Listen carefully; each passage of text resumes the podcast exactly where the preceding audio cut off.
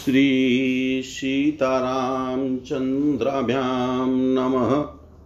श्रीमद्वाल्मीकीयरामायणं युद्धकाण्डं प्रथम सर्ग।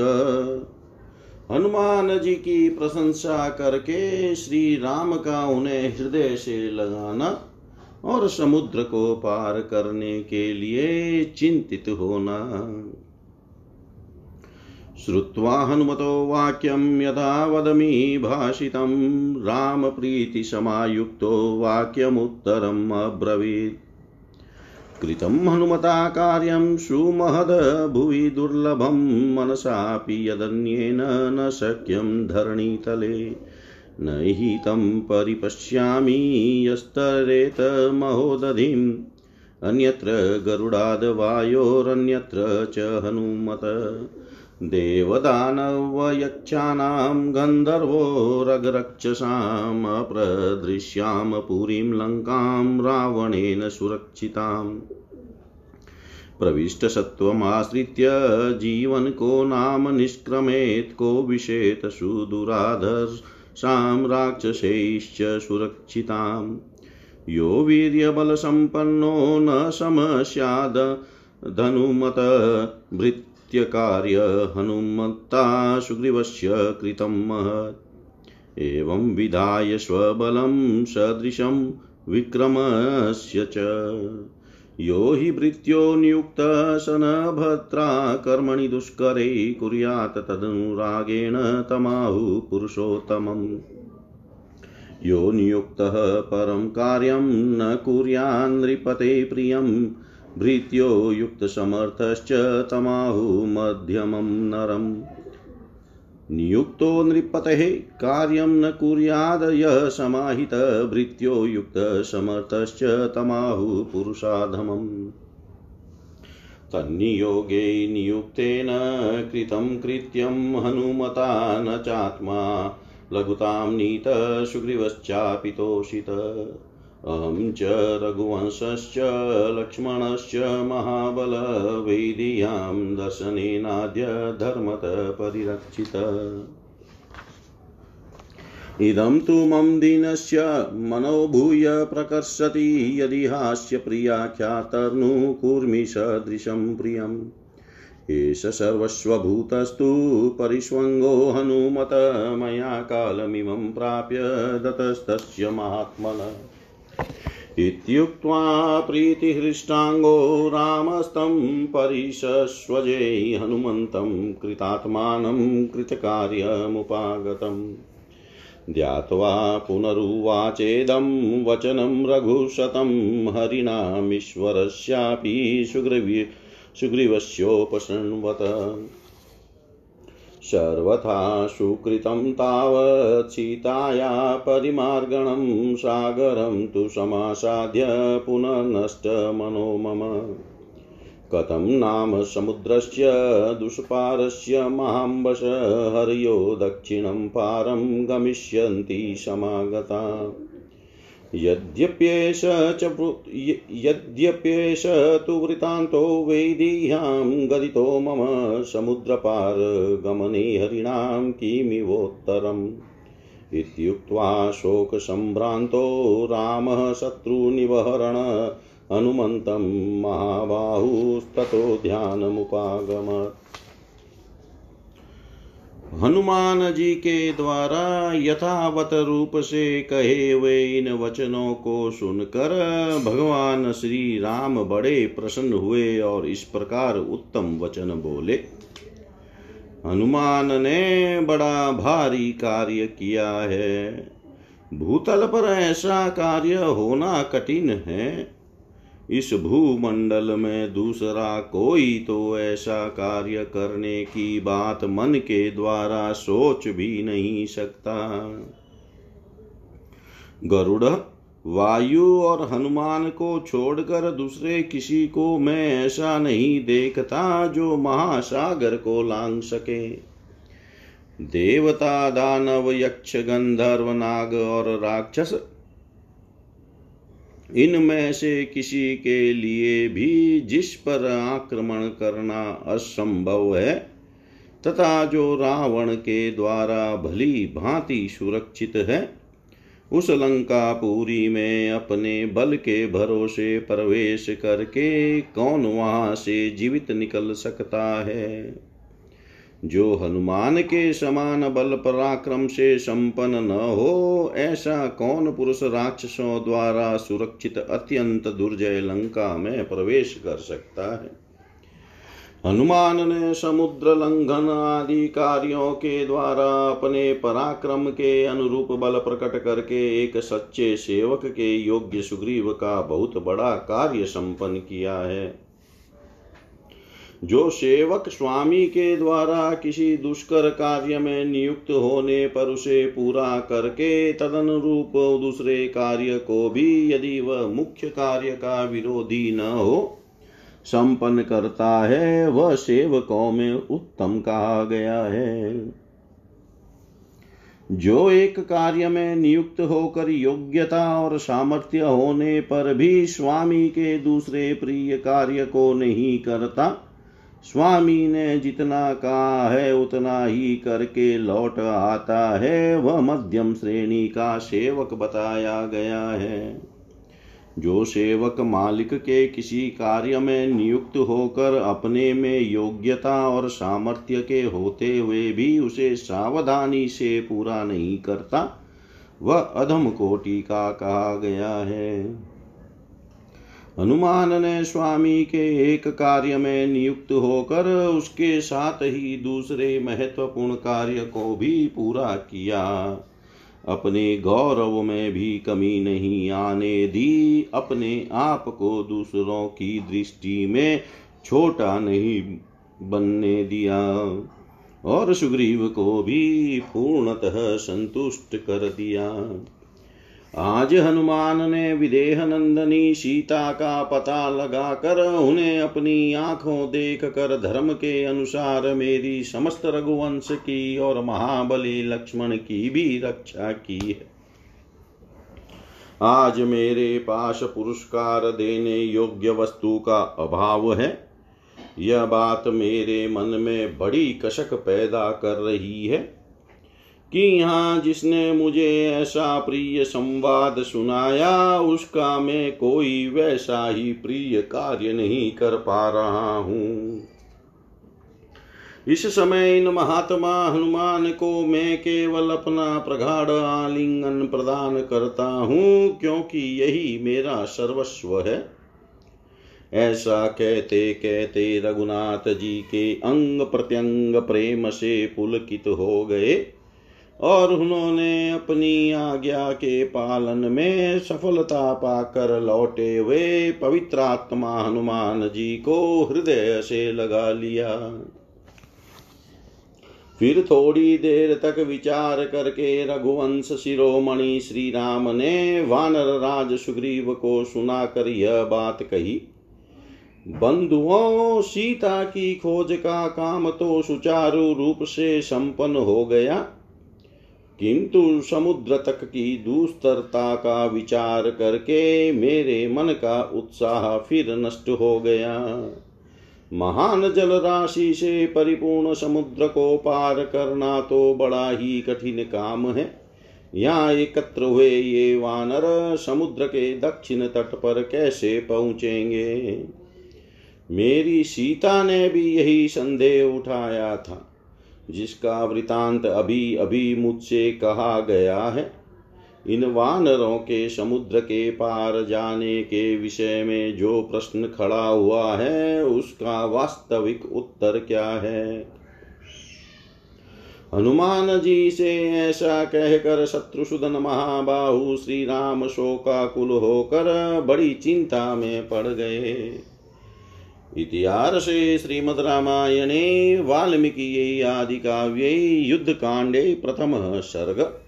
सर्वं श्रीशां सदाशिवाय अर्पणम् अस्तु ॐ विष्णवे नम विष्णवे नम, ॐ विष्णवे नमः।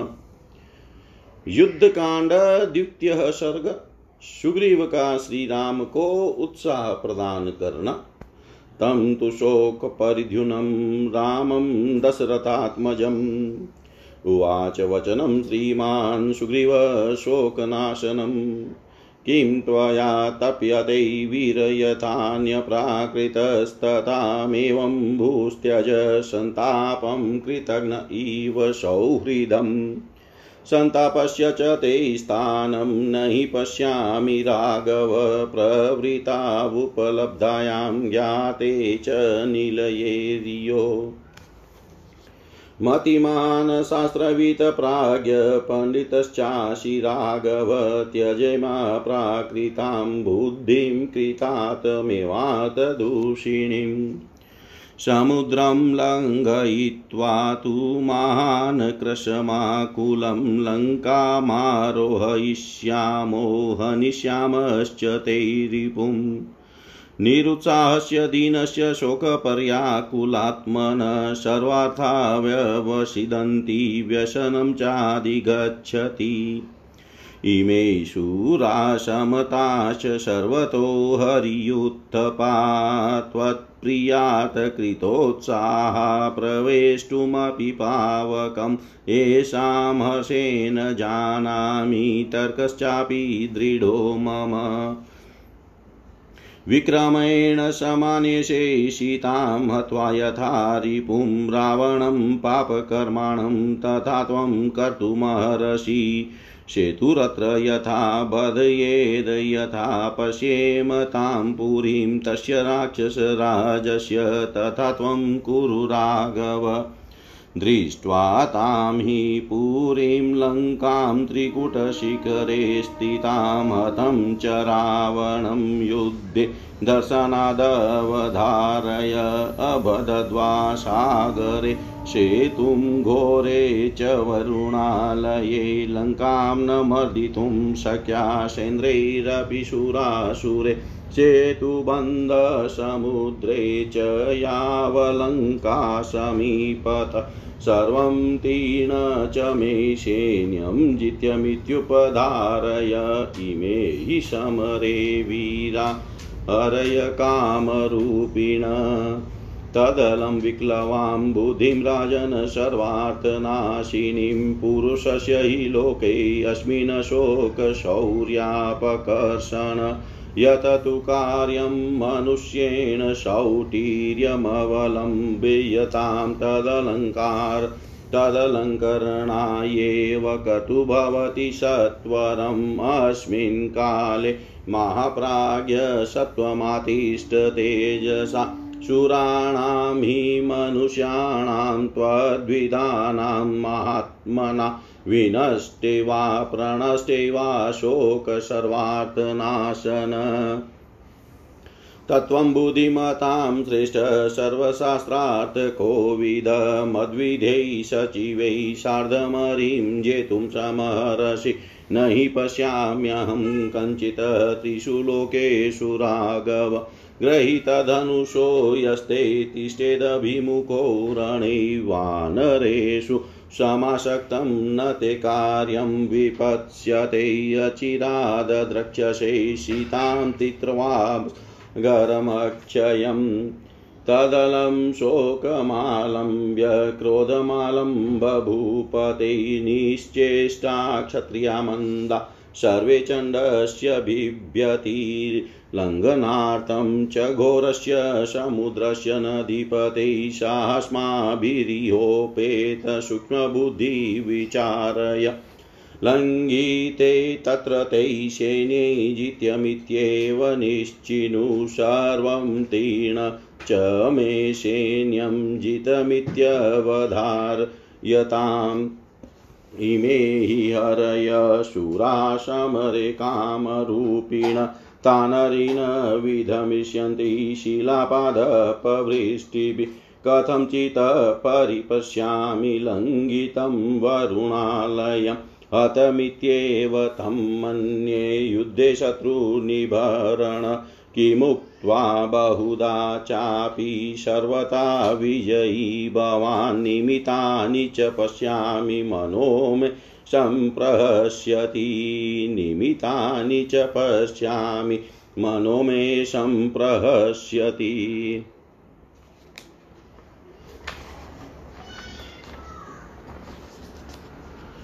इस प्रकार शोक से संतप्त हुए दशरथ नंदन श्री राम से सुग्रीव ने उनके शोक का निवारण करने वाली बात कही। वीरवर, आप दूसरे साधारण मनुष्यों की भांति क्यों संताप कर रहे हैं? आप इस तरह चिंतित न हो। जैसे कृतज्ञ पुरुष सौहार्द का त्याग देता है, उसी तरह आप भी इस संताप को छोड़ दें। रघुनंदन जब सीता का समाचार मिल गया और शत्रु के निवास स्थान का पता लग गया, तब मुझे आपके इस दुख और चिंता का कोई कारण नहीं दिखाई देता। रघुकुल भूषण, आप बुद्धिमान शास्त्रों के ज्ञाता, विचार कुशल और पंडित हैं। अतः कृतात्मा पुरुष की भांति इस अर्थ दूषक प्राकृत बुद्धि का परित्याग कर दीजिए। बड़े बड़े नाकों से भरे हुए समुद्र को लांग कर हम लोग लंका पर चढ़ाई करेंगे और आपके शत्रु को नष्ट कर डालेंगे। जो पुरुष उत्साह, शून्य दिन और मन ही मन शोक से व्याकुल रहता है, उसके सारे काम बिगड़ जाते हैं और वह बड़ी विपत्ति में पड़ जाता है। ये वानर युद्धपति सब प्रकार से समर्थ एवं शूरवीर है। आपका प्रिय करने के लिए इनके मन में बड़ा उत्साह है। ये आपके लिए जलती आग में भी प्रवेश कर सकते हैं। समुद्र को लांगने और रावण को मारने का प्रसंग चलने पर इनका मुँह प्रसन्नता से खिल जाता है। इनके इस हर्ष और उत्साह से ही मैं इस बात को जानता हूँ तथा इस विषय में मेरा अपना तर्क निश्चय भी सुदृढ़ है। आप ऐसा कीजिए जिससे हम लोग पराक्रम पूर्वक अपने शत्रु पापाचारी रावण का वध करके सीता को यहाँ ले आवे। रघुनंदन, आप ऐसा कोई उपाय कीजिए जिससे समुद्र पर सेतु बंध सके और हम उस राक्षस राज की लंका पूरी को देख सके। त्रिकुट पर्वत के शिखर पर बसी हुई लंका पूरी एक बार दिख जाए तो आप यह निश्चित समझिए कि युद्ध में रावण दिखाई दिया और मारा गया। वरुण के निवास भूत घोर समुद्र पर पुल बांधे बिना तो इंद्र सहित संपूर्ण देवता और असुर भी लंका को पद दलित नहीं कर सकते। अतः जब लंका के निकट तक समुद्र पर पुल बंध जाएगा, तब हमारी सारी सेना उस पार चली जाएगी। फिर तो आप यही समझिए कि अपनी जीत हो गई, क्योंकि इच्छा अनुसार रूप धारण करने वाले ये वानर युद्ध में बड़ी वीरता दिखाने वाले हैं। अतः राजन, आप इस व्याकुल बुद्धि का आश्रय न लें। बुद्धि की इस व्याकुलता को त्याग दें, क्योंकि यह समस्त कार्यों को बिगाड़ देने वाली है और शोक इस जगत में पुरुष के शौर्य को नष्ट कर देता है। मनुष्य को जिसका आश्रय लेना चाहिए, उस शौर्य का ही वह अवलंबन करे, क्योंकि वह कर्ता को शीघ्र ही अलंकृत कर देता है, उसके अभिष्ट फल की सिद्धि करा देता है। अतः महाप्राज्य श्री राम आप इस समय तेज के साथ ही धैर्य का आश्रय लें। कोई वस्तु खो गई हो या नष्ट हो गई हो, उसके लिए आप जैसे सूरवीर महात्मा पुरुषों को शोक नहीं करना चाहिए, क्योंकि शोक सब कामों को बिगाड़ देता है। आप बुद्धिमानों में श्रेष्ठ और संपूर्ण शास्त्रों के मर्मज्ञ हैं। अतः हम जैसे मंत्रियों एवं सहायकों के साथ रहकर अवश्य ही शत्रु पर विजय प्राप्त कर सकते हैं। रघुनंदन, मुझे तो तीनों लोकों में ऐसा कोई वीर नहीं दिखाई देता जो रणभूमि में धनुष लेकर खड़े हुए आपके सामने ठहर सके। वानरों पर जिसका भार रखा गया है, आप वह कार्य बिगड़ने नहीं पाएगा। आपका वह कार्य बिगड़ने नहीं पाएगा। आप शीघ्र ही इस अक्षय समुद्र को पार करके सीता का दर्शन करेंगे। पृथ्वीनाथ अपने हृदय में शोक को स्थान देना व्यर्थ है। इस समय तो आप शत्रुओं के प्रति क्रोध धारण कीजिए। जो क्षत्रिय मंद क्रोध शून्य होते हैं, उनसे कोई चेष्टा नहीं बन पाती, परंतु जो शत्रु के प्रति आवश्यक रोष से भरा होता है, उससे सब डरते हैं। नदियों के स्वामी घोर समुद्र को पार करने के लिए क्या उपाय किया जाए? इस विषय में आप हमारे साथ बैठकर विचार कीजिए, क्योंकि आपकी बुद्धि बड़ी सूक्ष्म है। यदि हमारे सैनिक समुद्र को लांग गए तो यह निश्चय रखिए कि अपनी जीत अवश्य होगी। सारी सेना का समुद्र के उस पार पहुँच जाना ही अपनी विजय समझिए। ये वानर संग्राम में बड़े शूरवीर है और इच्छा अनुसार रूप धारण कर सकते हैं। ये पत्थरों और पेड़ों की वर्षा करके ही उन शत्रुओं का संहार कर डालेंगे। शत्रु सुदन श्री राम यदि किसी प्रकार में इस वानर सेना को समुद्र के उस पार पहुँची देख सकूँ तो मैं रावण को युद्ध में मरा हुआ ही समझता हूँ। बहुत कहने से क्या लाभ? मेरा तो विश्वास है कि आप सर्वथा विजयी होंगे, क्योंकि मुझे ऐसे ही शकुन दिखाई देते हैं और मेरा हृदय भी हर्ष एवं उत्साह से भरा है।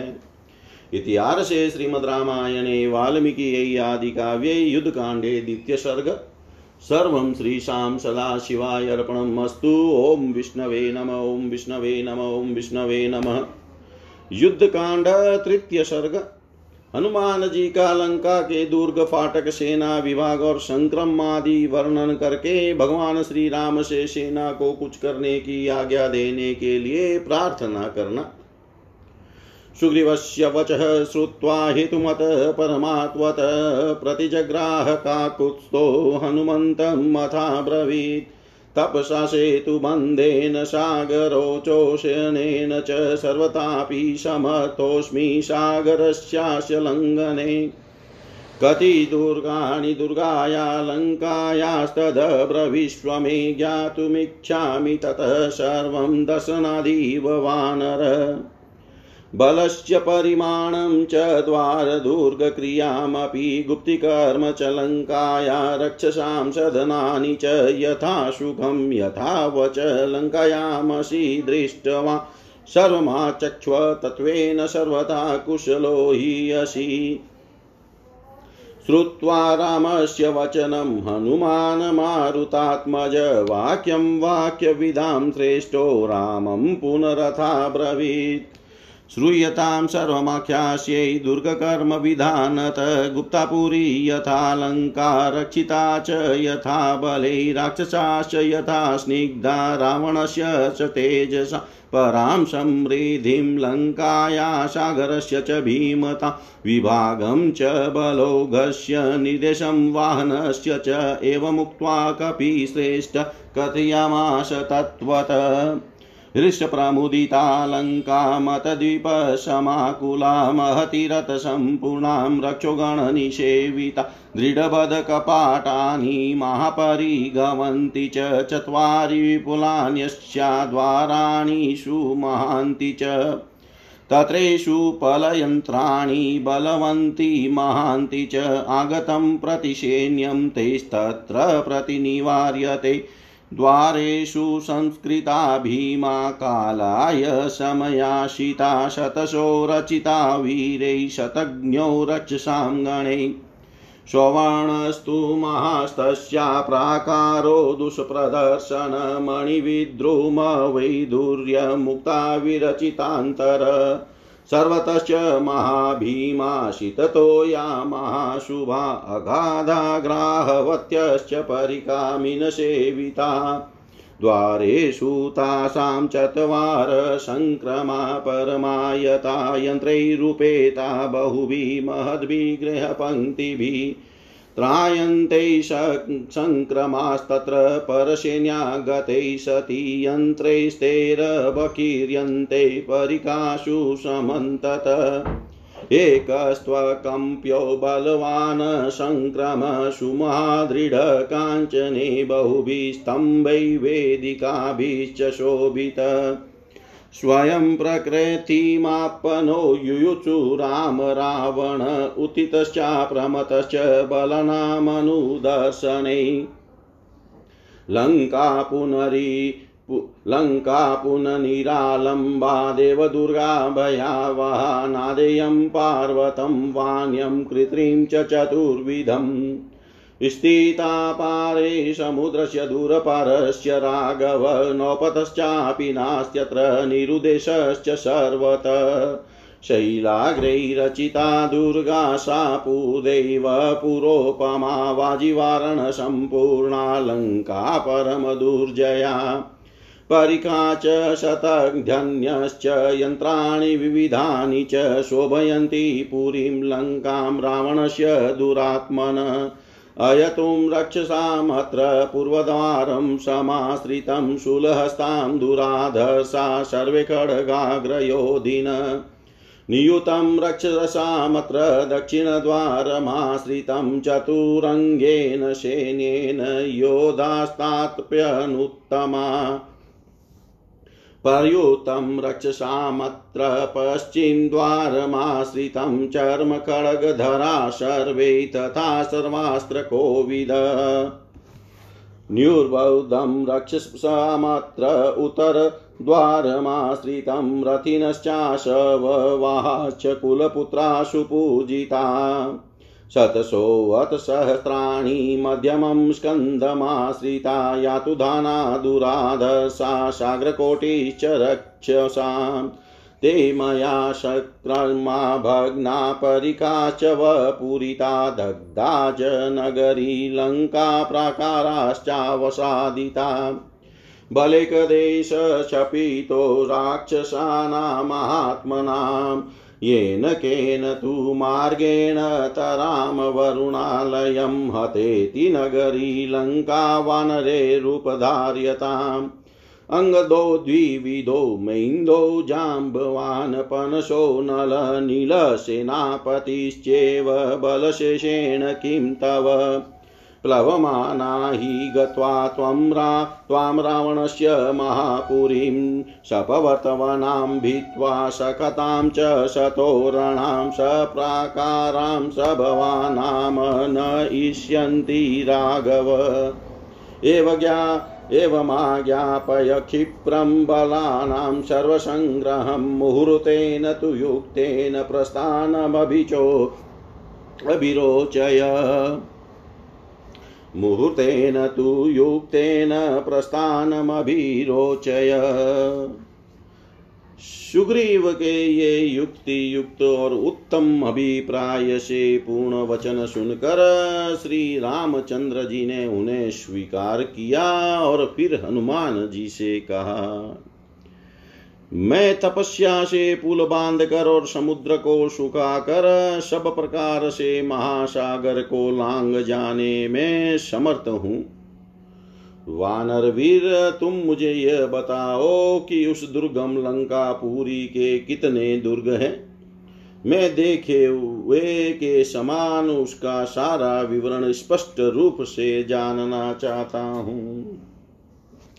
तुमने रावण की सेना का परिमाण पुरी के दरवाजों को दुर्गम बनाने के साधन लंका की रक्षा के उपाय तथा राक्षसों के भवन, इन सबको सुखपूर्वक यथावत रूप से वहाँ देखा है? अतः इन सब का ठीक ठीक वर्णन करो, क्योंकि तुम सब प्रकार से कुशल हो।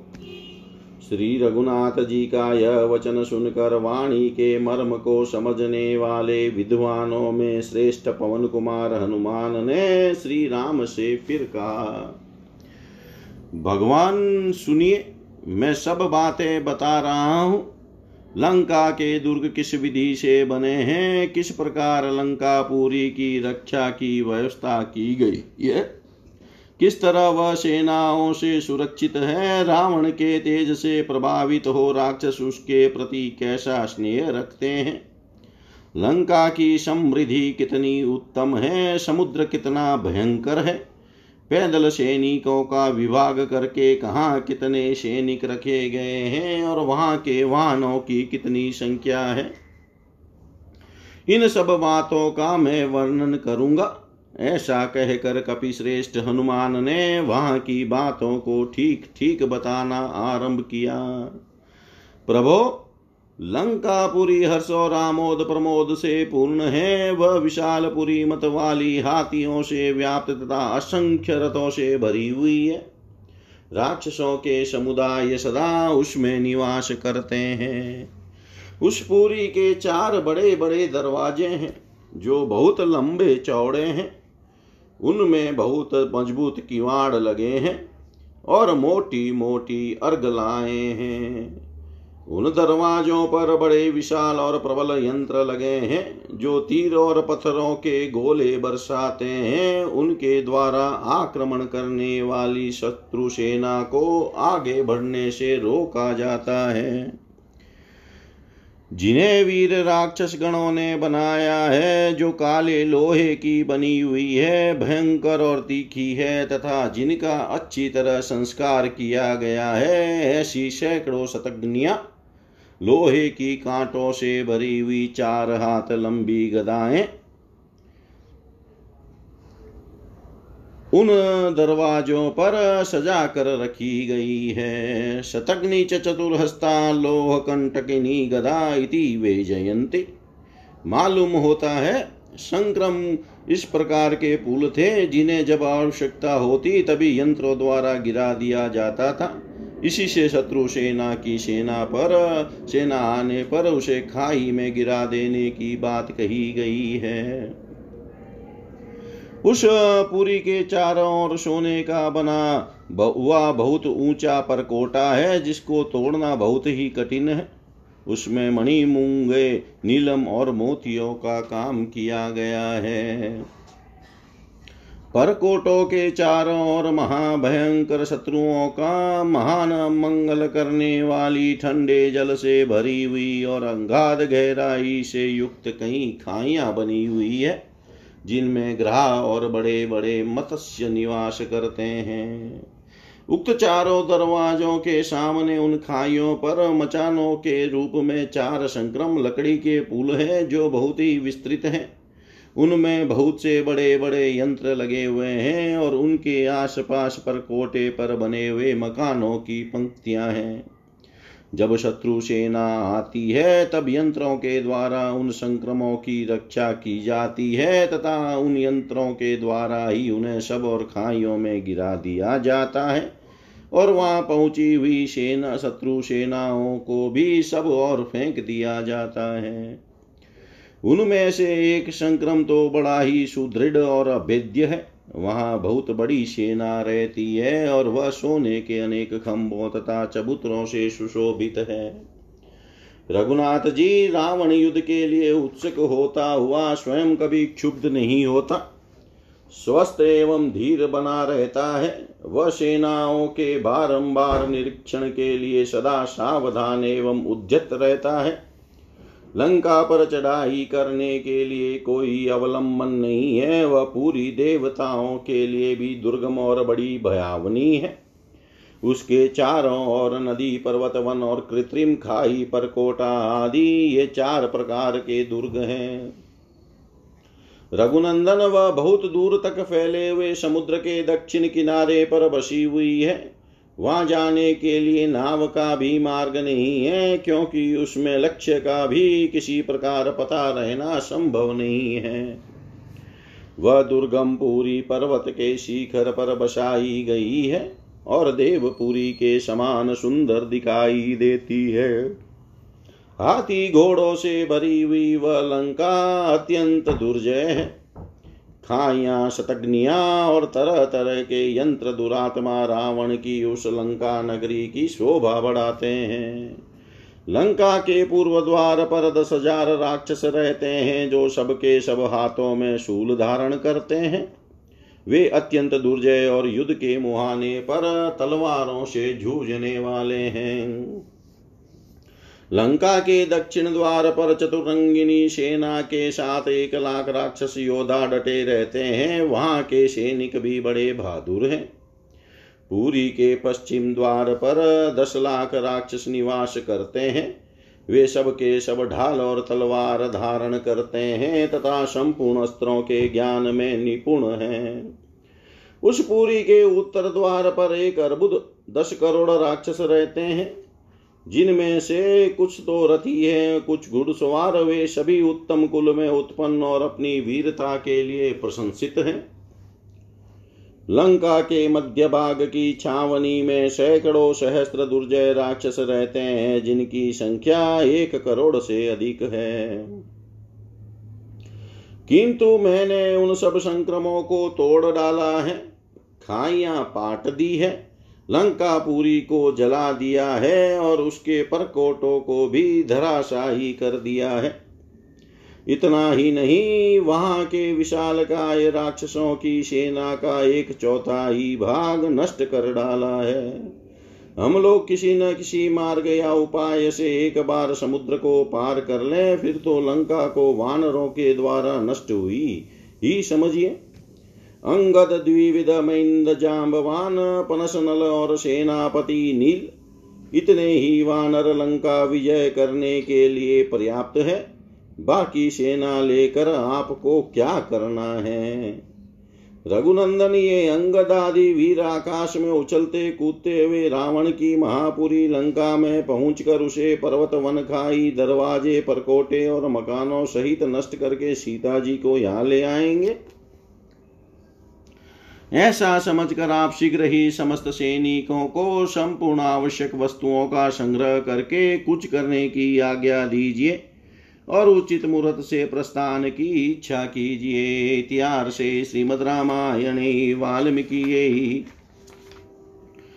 आदिकाव्ये युद्धकाण्डे तृतीयसर्ग सर्वं श्रीशां सदाशिवाय अर्पणम् अस्तु। ॐ विष्णवे नम, ॐ विष्णवे नम, ॐ विष्णवे नमः।